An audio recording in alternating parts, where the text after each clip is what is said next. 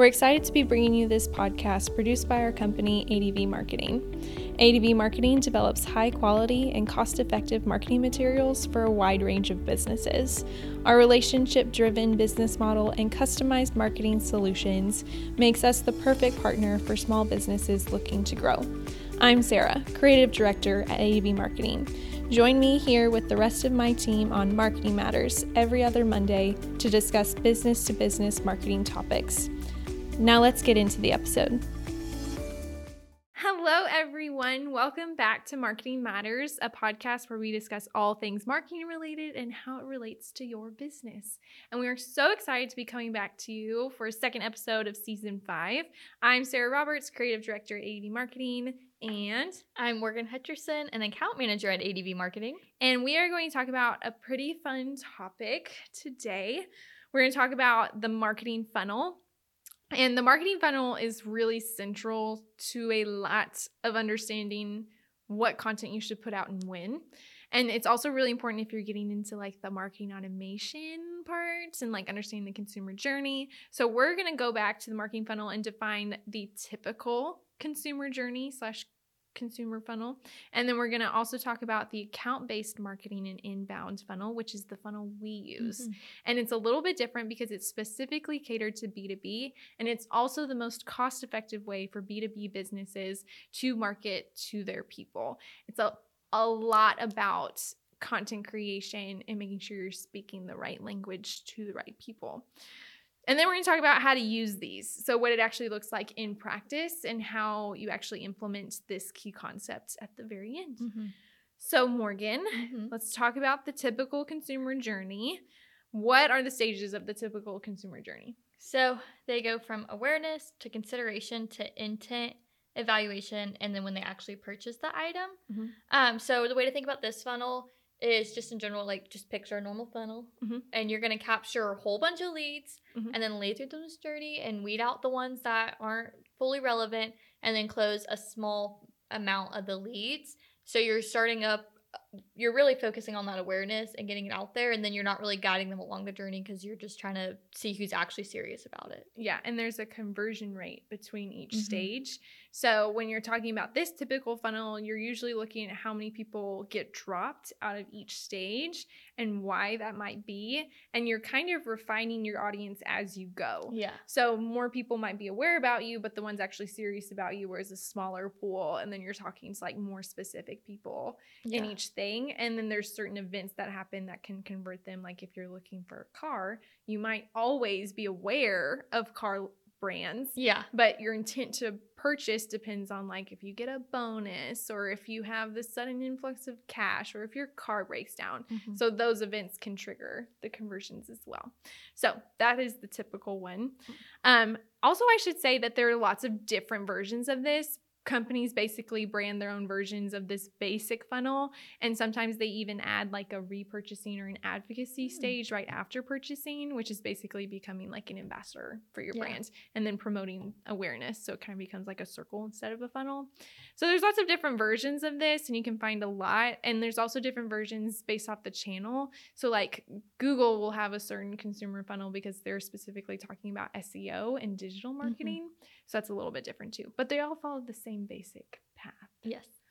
What is nice about this funnel, Morgan? I think just in general with B2C, you're going to get a lot of exposure and a lot of awareness. And that's mm-hmm. what a lot of companies focus on is they're just like, I want to have my company out there and like everyone to know about it. Mm-hmm. And so if that's kind of your goal and you think that's what's right for you, this is a great funnel. Yes. What does this funnel miss? What is it missing? I think what I often see with it, it's just not targeted enough. Yes. It's so broad. Yeah. And you're you're not really targeting your specific target audience that would probably go through all those stages and not drop off. Mm-hmm. You're just like, let's get everyone. Yeah. There's a lot of waste coverage in it. Yeah. And when I say waste coverage, that's like how many people are you reaching that will never buy from you, which technically is wasted resources. Yeah. So billboards are my go-to example of this because everyone driving down a highway cannot possibly be your target market unless you're just that targeted mm-hmm. or that like common. Yeah. Which like if you're that common is billboards billboards Yeah. Do you really even need to market that much? Then? I don't know about that, but um, but everyone who drives by that will never even remember Mhm. that they saw your billboard. That's waste coverage. Well, I was gonna say, I feel like a really good billboard example I can think about where like kind of everyone is the target audience Yeah. is think of Buc-ee's. Like if Oh, you're yeah. in Texas, um, Buc-ee's is a gas station that's not really a gas station. It's like a Experience. yeah, that's what every Texan says it is. Um, and they have a lot of billboards, and they're Uh-huh. really widely known. Like I don't know a single Texan that doesn't know what Buc-ee's is. yeah. And so it's great for them because they're they have a huge target audience. On the road. yeah, too. on the road.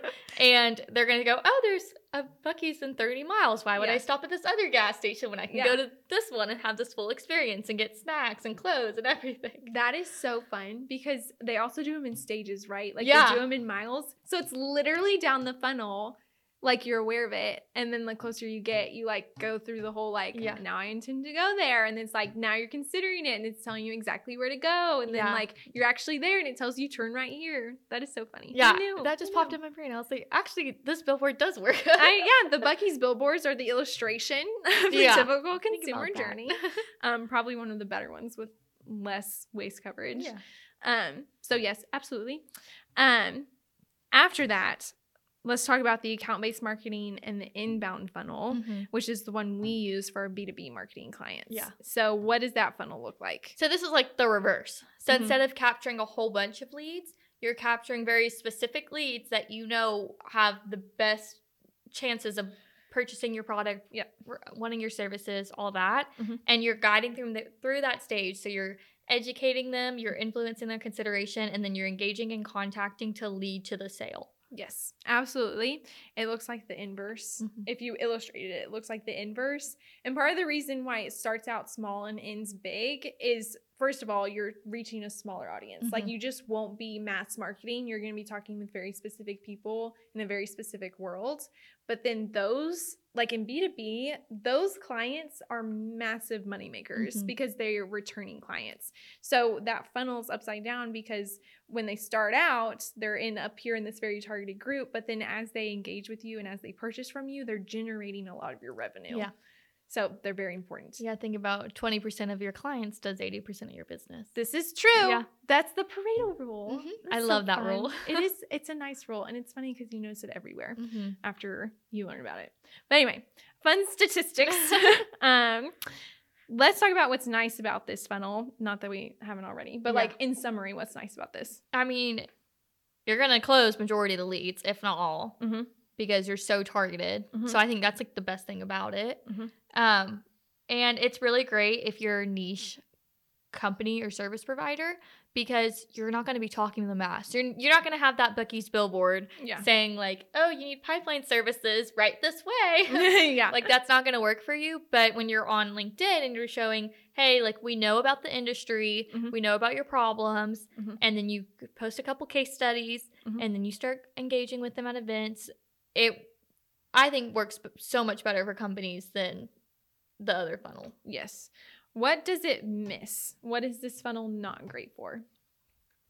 i don't know i feel like i have a bias that i think is amazing For our clients, it really is the better fit. If it misses anything, it's if you're trying to expand to other industries or audiences, then it looks a little bit different. You kind of have to build out a separate funnel. yeah and i feel like that's when you would go back and do your social listening and your consumer Yes. research and figure out what that new market would look like Yeah. and you would just build it up build your strategy up towards that and do them both simultaneously Absolutely. Okay, now that we laid the groundwork for typical versus account based marketing funnels, we're gonna take a quick break. And when we come back, we're gonna talk about how to use the funnels. And we're gonna focus, I think we're gonna focus specifically on the account based marketing. We'll pull mm-hmm. in a little bit of the typical if that's relevant for you, but just because our experience is in B2B, we're gonna do account based marketing for this one. But yeah, so stick around. We'll be right back.